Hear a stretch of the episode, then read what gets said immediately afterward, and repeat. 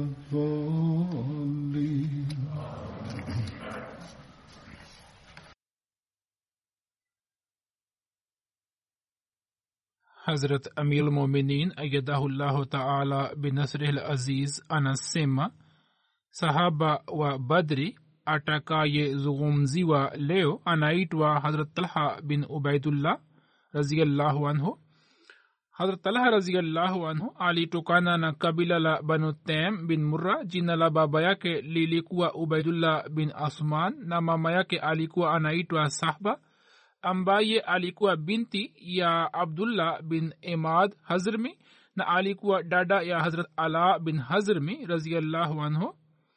Kunia ya hazrat talha ilikuwa abu muhammad. Jina la baba yake hazrat ala bin hazrmi lilikuwa abdullah bin imad hazrmi.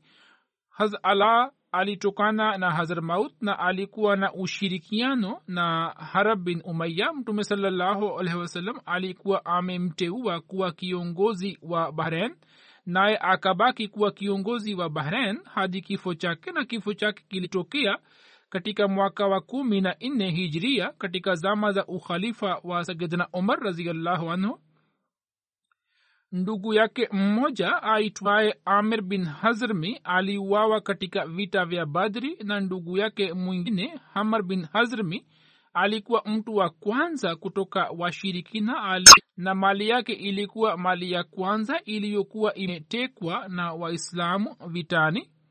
Katika kizazi chake cha saba oroza ya kifamilia ya talha inaenda kuungana na murra bin kab na hapo ndipo inaungana na mtume salallahu alaihi wasallam.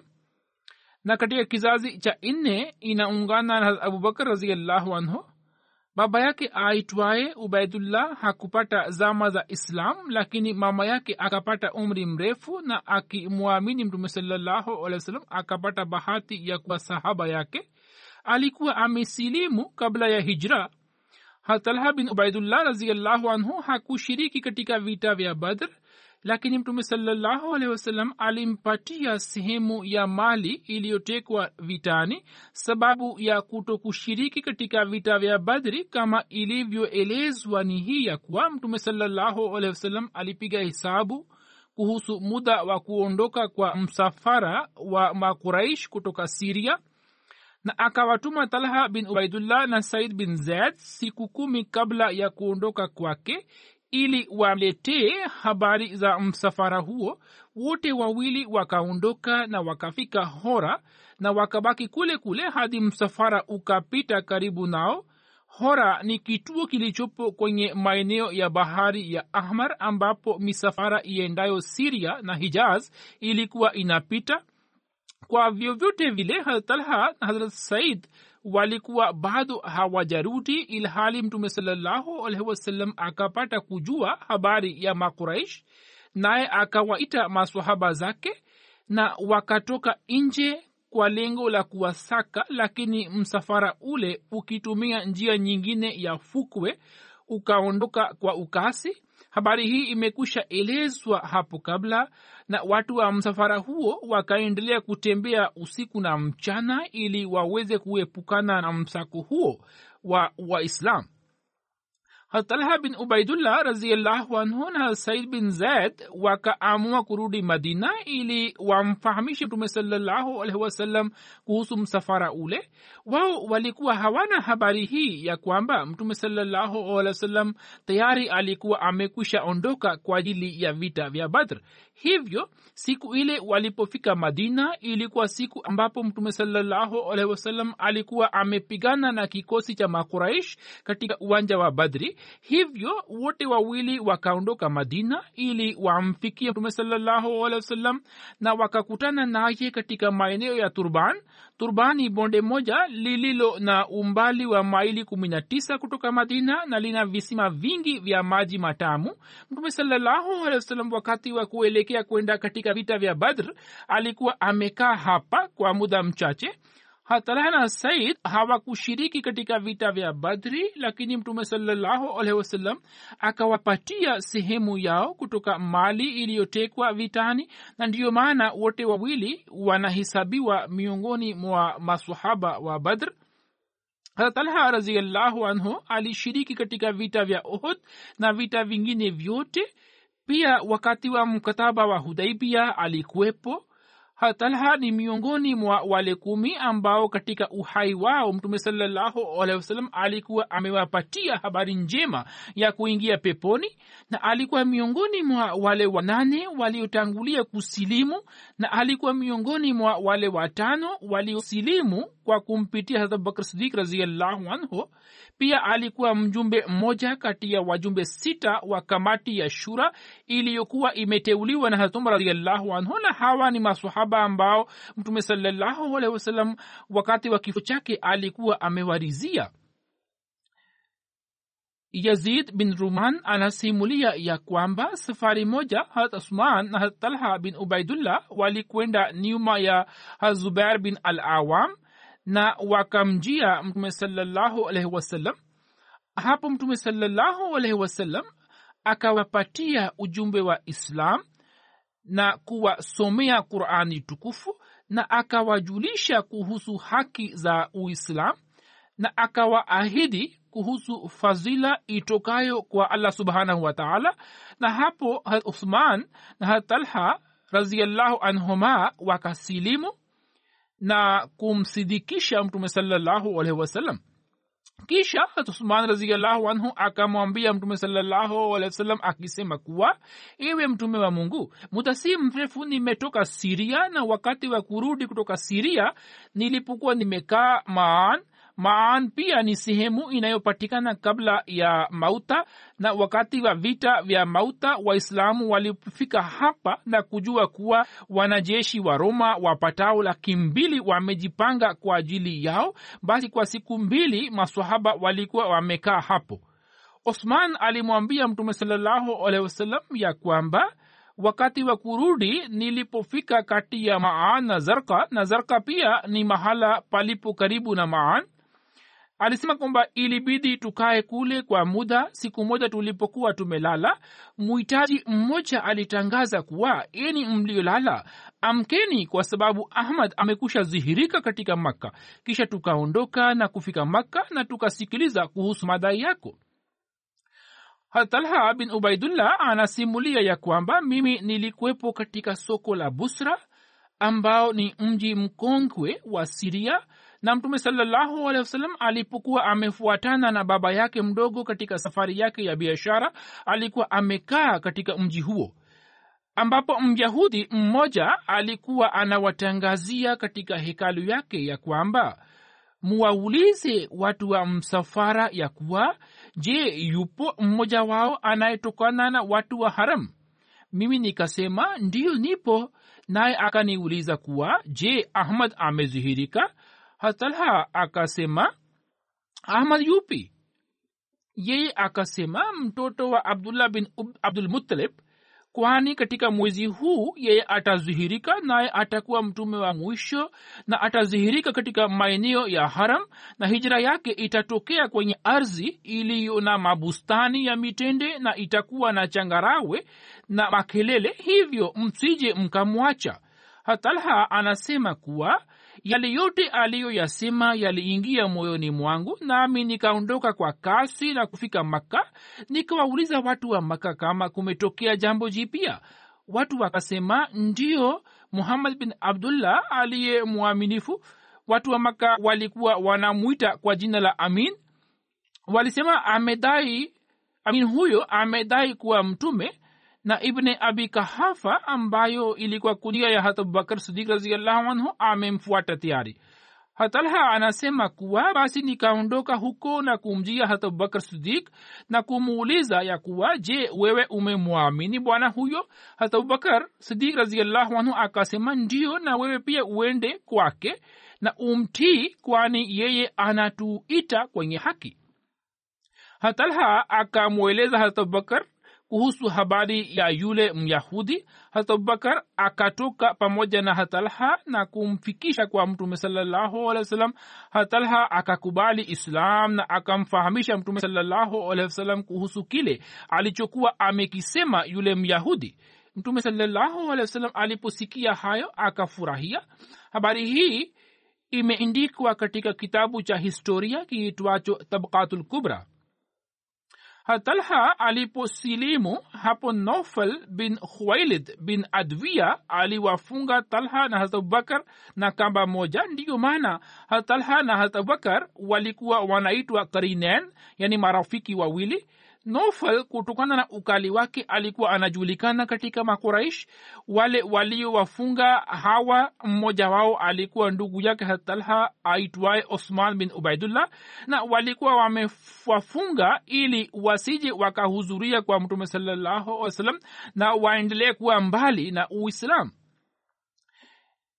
imam bihaki ameandika ya kuwa mtume salallahu aliwaombea akisema kuwa ewe mungu waokoe kutoka shari ya adwia masud bin khirash raziallahu anhu anasimulia ya kwamba siku moja nilipokuwa nazunguka baina ya safa na marwa hapo niliwaona watu wengi waliokuwa wanamfuata kijana mmoja ambaye mkono wake mmoja ulikuwa umefungwa na shingo yake. Nikawauliza watu kuwa kijana huyo ni nani? Watu wakanijibu kuwa huyo ni talha bin ubaidullah ambaye ameacha dini yake na mama yake saba alikuwa anamfuata na kumtukana.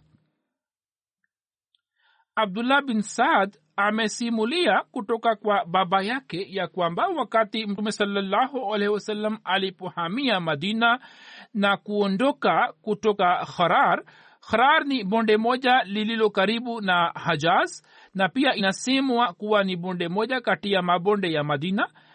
Basi wakati wa asubuhi hatalha bin ubaidullah raziallahu anhu akakutana naye ambaye alikuwa ametoka siria pamoja na msafara wake naye akawavisha mtume anhu mavazi ya kisiria na kumjulisha mtume salallahu alehi ya kuwa watu wa madina wanaendelea kuwangojea kwa muda mrefu. Mtume salallahu akaanza kusafiri kwa ukasi zaidi na harat alha akaenda makka na baada ya kumaliza shughuli zake akawachukua wanafamilia wa harat sidik na kufika madina hatalha na zubair waliposilimu mjini makka mtume salallahu alaihi wasallam kabla ya kuhamia kwake akaufanya udugu baina yao. Na waislamu walipohamia na kufika madina basi mtume salallahu alaihi wasallam akaufanya udugu baina ya talha na harat abu ayub ansari raziallahu anhu. Na sawa na riwaya ya pili mtume salallahu alaihi waalaihi wasallam akaufanya udugu baina ya hatalha na hadrat said bin zaid raziallahu anhu. Na kwa mujibu wa riwaya ya tatu mtume salallahu alaihi wasallam akaufanya udugu baina ya talha na ubai bin kab raziallahu anhu. Hatalha alipohamia madina aliishi kwa hazrat asad bin zurara kutokana na kujitolea kwa talha mtume salallahu alaihi wasallam alikuwa amempa lakabu ya fayaz yani mkarimu sana. Hivyo wakati wa vita vya zikard mtume salallahu alaihi wasallam alipopita karibu na chemchem moja na akauliza kuhusu chemchem ile mtume salallahu alehi wasallam akaambiwa kuwa kisima hiki kinaitwa besan na maji yake yana chumwi. Mtume salallahu alehi wasallam akasema hapana bali jina lake ni numan na maji yake ni matamu na matakatifu. Hatalha bin ubaidullah akakinunua na kukitoa wakfu na maji yake yakawa matamu hatalha alipomwendea mtume salallahu alaihi wasalam na kumweleza habari hiyo hapo mtume salallahu alehi wasalam akasema ewe talha wewe ni mkarimu sana. Basi hapo akaanza kuitwa kwa jina la talha mkarimu. Musa bin talha anasimulia kutoka kwa baba yake talha ya kwamba mtume salallahu alaihi wasallam siku ya uhud alimtaja talha kwa jina la talhatul khair wakati wa vita vya tabuk na wakati wa vita vya zikard akamtaja kwa jina la talha talhatulfayaz na siku ya vita vya hunain akamwita kwa jina la talha tuljud ambayo maana yake ni ukarimu saib bin yazid anasimulia ya kwamba mimi nilipata bahati ya kufuatana na talha bin ubaidullah katika safari mbalimbali mbali, na katika mambo ya fedha nguo na vyakula. Sikumwona mtu yeyote mwingine mkarimu zaidi kuliko talha. Mtukufu mtume salallahu alehi katika siku ya ohod alipokea baiati kutoka masahaba zake pale ambapo kizwahiri waislamu walikuwa wameshindwa kwa muda tu lakini wakasimama kidete na bila kujali uhai wao wakaanza kumlinda mtume wasallam hadi baadhi yao wakauawa shahidi. Miongoni mwa wale waliofanya baiati walikuwepo harat abubakar harat umar harat talha harat saad harat saad bin hunaif na harat abu dujana harat talha alishiriki katika vita vya ohod pamoja na mtume salallahu wasallam alikuwa miongoni mwa wale waliosimama kidete pamoja na mtume salallahu alaihi wasallam na wakafanya baiati yake juu ya mauti. Malik bin zuhair alipomrushia mtume salallahu wasallam shale hapo talha akitumia mkono wake akausalimisha uso wa mtume salallahu wasalam shale ukaja kugonga kwenye kidole chake kidogo na kwa sababu hiyo kidole kile kikavunjika alipopata mshale wa kwanza akatokwa na sauri yenye maumivu mtume salallahu akasema ikiwa ungesema bismillah basi ungeingia peponi ilhali watu wangekuwa wamekuona. Katika historia imeindikwa hivi ya kuwa siku ile ya vita vya ohod mshirikina mmoja alimpiga talha juu ya kichwa chake kwa mara mbili. Mara ya kwanza pale alipokuwa anamjia kupigana naye na kwa mara ya pili alipokuwa anamgeukia. Na kutokana na shambulizi hi, hili damu nyingi ikamwagika. Tukio hilo hilo limeelezwa katika riwaya moja ya kitabu cha seratul halbia ya kuwa qais bin abu hazima anasema kuwa mimi siku ya vita vya ohod niliona mkono wake talha bin ubaidullah ambao kutokana na kumsalimisha mtume salallahu alehi wasallam kutoka mishale ulikuwa umejeruhiwa vibaya na sawa na kauli moja inasemwa kuwa mkono ule ulikuwa umesha, umeshambuliwa na mkuki na damu ikamtoka hadi kutokana na udhaifu akapoteza ufahamu wake. Harat abubakar akamiminia matone ya maji hadi akapata ufahamu na mara baada ya kuamka akamuuliza kuwa mtume saa salam ana hali gani? Hata abubakar akamwambia kuwa mtume saa salam yuko salama naye amenituma kwako. Hatalha akasema alhamdulillah ya kuwa sifa zote njema zinamhusu mwenyezi mungu na kila msiba baada ya mtume saa salam ni mdogo sana tukio hilo hilo la vita linapatikana katika historia hivi ya kuwa zubair anasimulia ya kwamba siku ya ohod mtume salallahu alikuwa amevaa ngao mbili. Huzur alitaka apande mlima lakini kutokana na uzito wa ngao zile na pia damu nyingi ilikuwa imemwagika kichwani mwake na kwenye uso wake na alikuwa amezoofika sana hivyo hakuweza kuupanda mlima ule mtume salallahu alehi wasallam alimkalisha chini talha na kwa kuweka mguu juu yake akapanda kwenye mlima. Zubair anasema ya kuwa mimi nilimsikia mtume salallahu alehi wasallam akisema kuwa talha amejiwajibisha pepo juu yake. Kisha katika riwaya moja imeendikwa hivi ya kwamba talha alikuwa na ulemavu katika mguu wake mmoja na kwa sababu ya ulemavu huo alikuwa hawezi kutembea vizuri. Pale alipomwinua mtume salallahu alih salam alikuwa anatumia nguvu yake yote ili atembee vizuri ili kwa sababu ya ulemavu wake mtume saa salam asipate shida yoyote.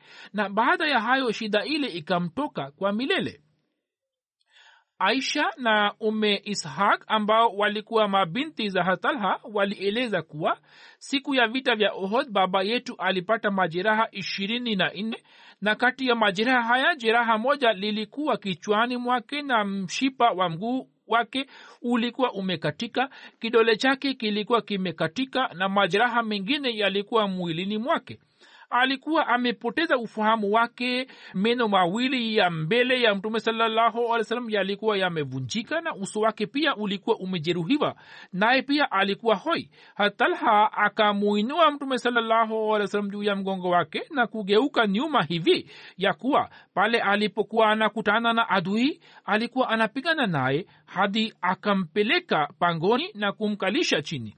Habari hii imeendikwa katika tabakatul kubra katika siku ya vita vya ohod pale khalid bin walid alipowashambulia waislamu na waislamu wakatawanika hadha musleh maud raziallahu anhu akielezea habari ya tukio hili ameeleza maelezo yanayoonyesha kiwango cha imani na uimara wa hatalha raziallahu anhu.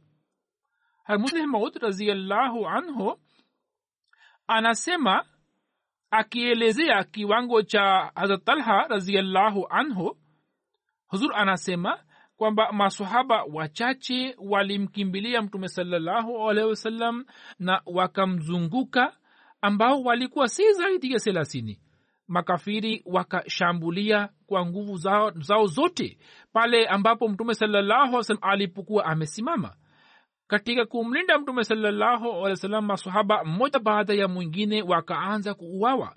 Pamoja na wale waliokuwa wanapigana kwa upanga pia wenye mishale walikuwa wamesimama juu ya milima mirefu na walikuwa wanawarushia mishale isiyo na hisabu. Katika wakati huo talha aliyekuwa ametokana na kuraishi na alikuwa miongoni mwa wahamiaji wa makka. Yeye kwa kuona hali hii ya kwamba maadui wameulenga uso mtukufu wa mtume salallahu wasallam na kumrushia mishale yote akauweka mkono wake mbele ya uso mtukufu wa mtume salallahu wasallam kila mshale uliokuwa unakuja ulikuwa unagonga mkono wa talha lakini sahaba huyo mwenye imani kubwa alikuwa hatikisi mkono wake hivyo mishale ikaendelea kumgonga na mkono wake talha kutokana na majeraha mengi ukakatika kabisa na akabaki na mkono mmoja tu. Baada ya miaka mingi katika zama za ukhalifa wa nne wa islam pale waislamu walipoanza kupigana wenyewe kwa wenyewe adui mmoja kwa lengo la kumkejeli akamwita talha kwa jina la mlemavu hapo sahaba mwingine akasema kuwa huyu ni mlemavu lakini mlemavu huyu amebarikiwa sana. Je unajua kuwa mkono wake talha ulikuwa umepata hali hii katika kuulinda uso mtukufu wa mtume salallahu alaihi waalihi wasallam baada ya vita vya uhod mtu mmoja akamuuliza talha ya kuwa mishale ilipokuwa inakujia na kugonga mkono wako je ulikuwa hujisikii maumivu? Na je sauti ya uchungu ilikuwa haitoki kinywani mwako? Akasema nilikuwa najihisi maumivu makali na ilikuwa karibu itokee sauti yangu lakini nilikuwa sitoi sauti ili isije ikatokea hivi ya kuwa sauti yenye maumivu itoke na mkono wangu ulegee na mshale uende kwa mtume sallallahu wasallam. Wakati wa vita vya hamra ul asad mtume salallahu alehi wasallam alikutana na talha bin ubaidullah. Mtume salallahu alehi wasallam alisema kwake talha silaha zako ziko wapi? Talha akasema kuwa zipo karibu tu. Hapo akaenda kwa haraka na akaleta silaha zake ilhali wakati ule kulikuwa na majeraha tisa juu ya kifua chake pekee na kulikuwa na majeraha sabini juu ya mwili wake talha anaeleza ya kwamba nilikuwa na wasiwasi mwingi zaidi kuhusu majeraha ya mtume salallahu kuliko majeraha yangu. Mtume salallahu akanijia na kuniuliza kuwa wako wapi wale maadui uliowaona? Nikamwambia kuwa niliwaona katika maeneo ya chini. Mtume saa salam akasema hata mimi pia nilikuwa na wazo hilo hilo. Mtume salallahu akasema ama makuraishi basi watu hao hawatapata nafasi ya kufanya hivi kwa mara ya tena hadi mwenyezi mungu atatujalia tupate ushindi juu ya makka. Wakati wa vita vya tabuk mtume salallahu alaihi wasallam alipata kujua kwamba baadhi ya wanafiki wameanza kujumuika katika nyumba ya myahudi aitwaye swailam nyumba yake ilikuwa karibu na eneo la jasum na jasum pia inaitwa bere jasam na kisima hiki kilikuwa kisima cha abu haisam bin tehyan kilichokuwa kinapatikana katika njia ielekeayo siria na maji yake yalikuwa matamu sana. Mtume saa salam alikuwa amekunywa maji yake. Kwa vyovyote vile wanafiki walikuwa wamejumuika kwake naye alikuwa akiwazuia ili wasiende kushiriki pamoja na mtume salallahu alaihi waalaihi wasallam katika vita vya tabuk. Mtume salallahu alaihi waalaihi wasallam akamtuma talha pamoja na baadhi ya maswahaba na kuwaamrisha kuwa nyumba yake swailim iteketezwe kwa moto. Hatalha akafanya hivyo sahak bin khalifa akajaribu kukimbia kutoka nyuma ya nyumba lakini mguu wake mmoja ukavunjika na wenzake wengine wakakimbia. Hat ali anasimulia ya kwamba masikio yangu yalikuwa yamemsikia mtume salallahu akisema kuwa talha na zubair watakuwa majirani zangu huko peponi katika vita vya tabuk wale waliobaki nyuma mmoja wao alikuwa kab bin malik raziallahu anhu naye alipewa adhabu baada ya siku arobaini pale mwenyezi mungu alipopokea toba yake na msamaha wake ukatangazwa naye akaja kwa mtume salallahu alehi wasallam msikitini.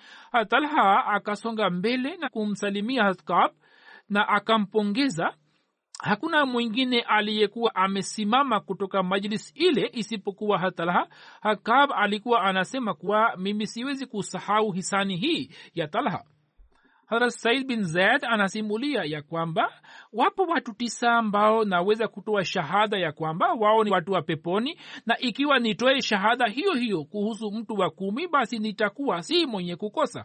Yeye akaulizwa kuwa kivipi hiyo inawezekana naye akasema kuwa sisi tulikuwa juu ya mlima wa hira pamoja na mtume salallahu alehi wa sallam hapo mlima ule ulianza kutikisika. Mtume alih akasema ewe hira utulie tu kwa yakini hakuna mwingine aliye juu yako isipokuwa nabii na sidik na shahidi.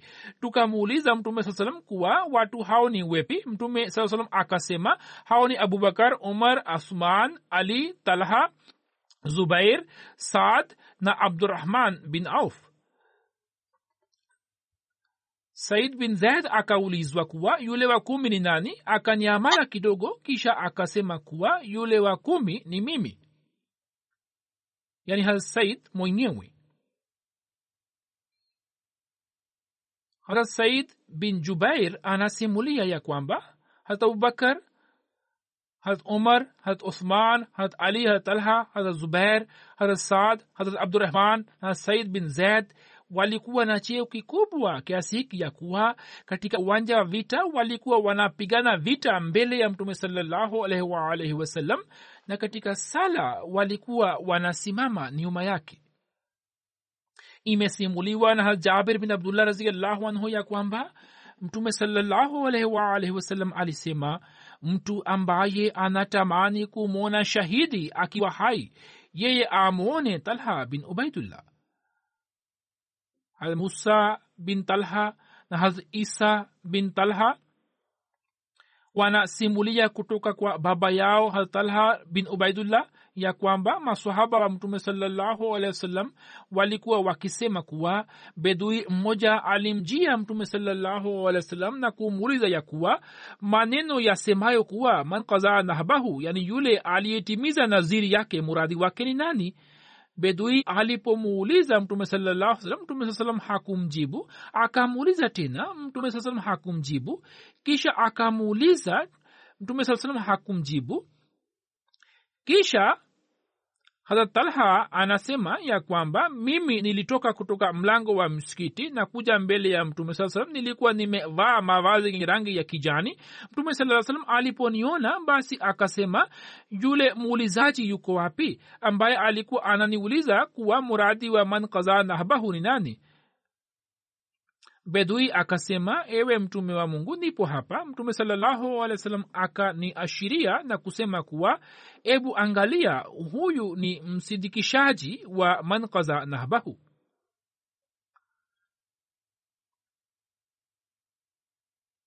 Abdurahman bin othman anasema safari moja tulikuwa pamoja na talha bin ubaidullah raziallahu anhu. Tulikuwa tumefunga ahram mtu mmoja akatuletea ndege mmoja kama zawadi. Hatalha raziallahu anhu alikuwa amelala. Baadhi yetu wakala kutoka nyama yake na wengine hawakula.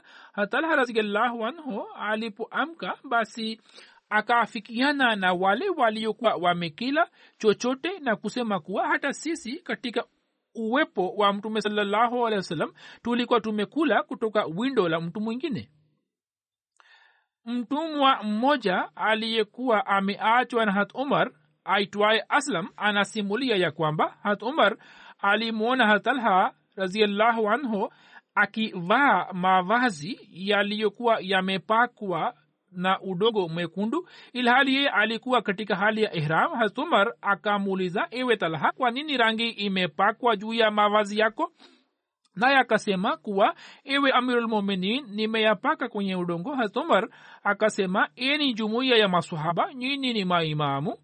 Hivyo watu watawafuateni.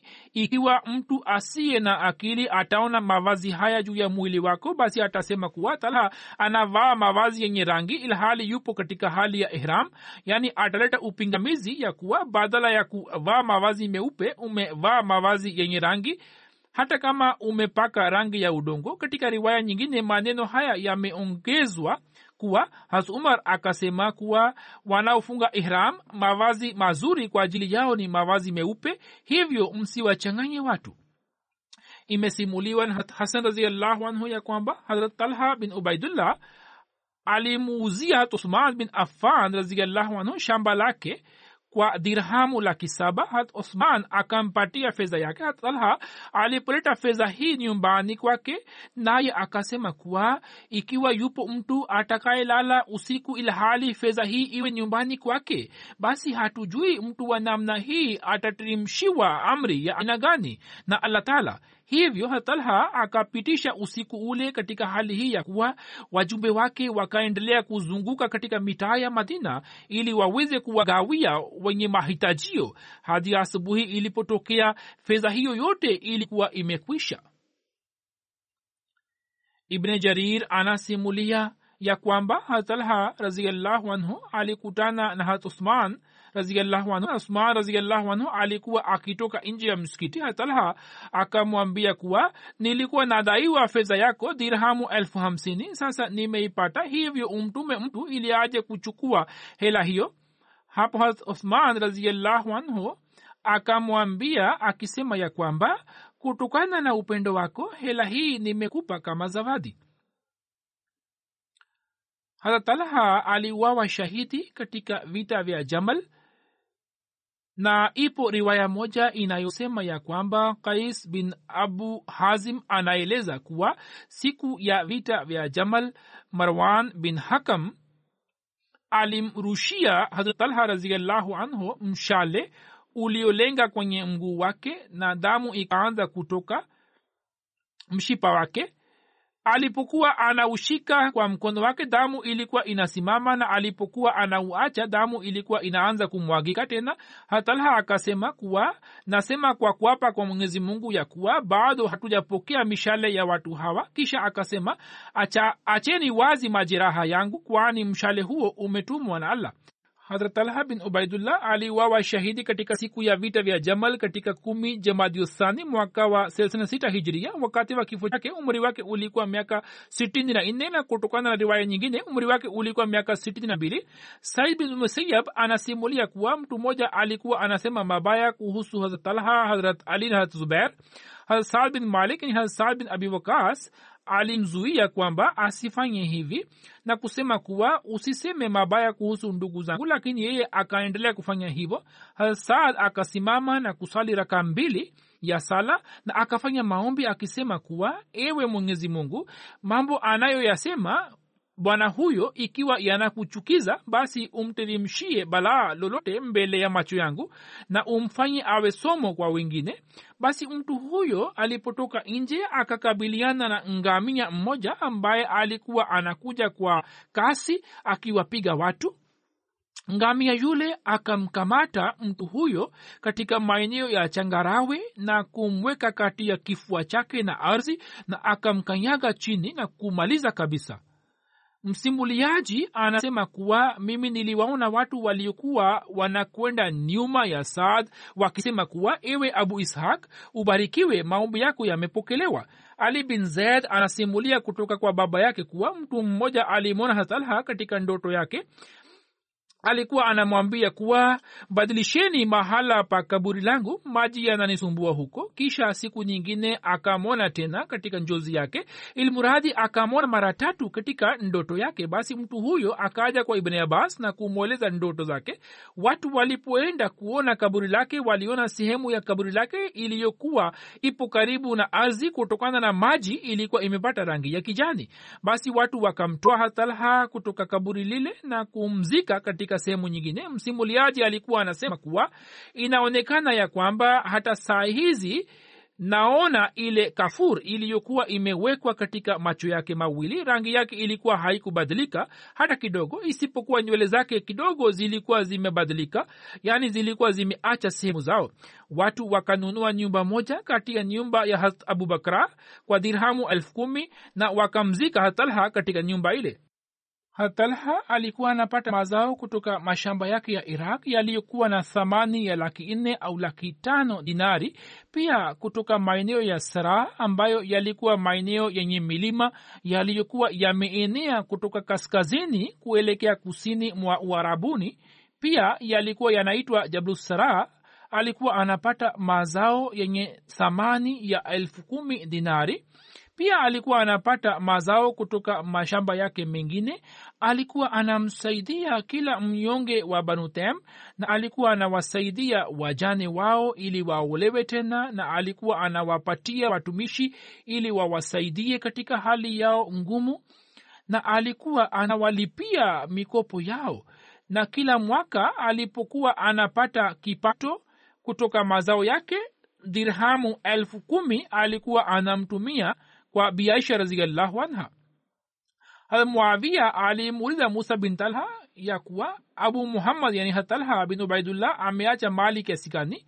Ye akasema kuwa milioni mbili na laki mbili dirhamu na laki mbili dinari na kipato chake chote kilikuwa kimetokana na mazao yake alichokuwa anakipata kutoka mashamba mbalimbali. mbali aliwawa shahidi katika vita vya jamal kama nisemavyo maelezo ya vita vya jamal nitayaeleza katika hutuba zijazo kwani vita hii inatakiwa ielezwe tofauti ili maswali yanayoibuka vichwani vyetu vipate kujibiwa.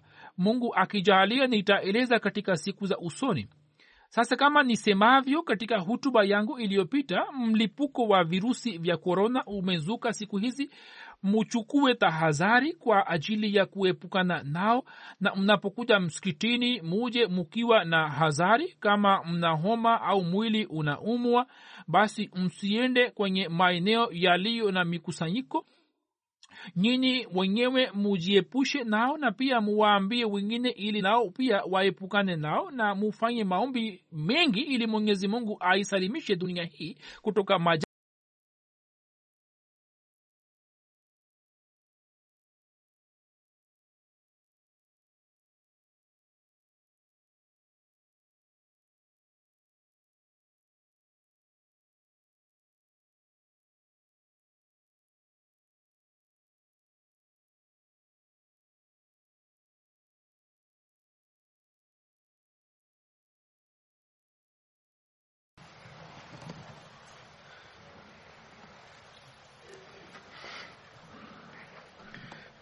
الحمد لله الحمد لله نحمده ونستعينه ونستغفره ونؤمن به ونتوكل عليه. ونعوذ بالله من شرور أنفسنا ومن سيئات أعمالنا. من يهده الله فلا مضل له ومن يضلل فلا هادي له. ونشهد أن لا إله إلا الله ونشهد أن محمدا عبده ورسوله. عباد الله رحمكم الله. إن الله يأمر بالعدل واللسان وإيتاء ذي القربى وينهى عن الفحشاء والمنكر والبغي يعظكم لعلكم تذكرون اذكروا الله يذكركم وادعوه يستجب لكم. ولذكر الله أكبر.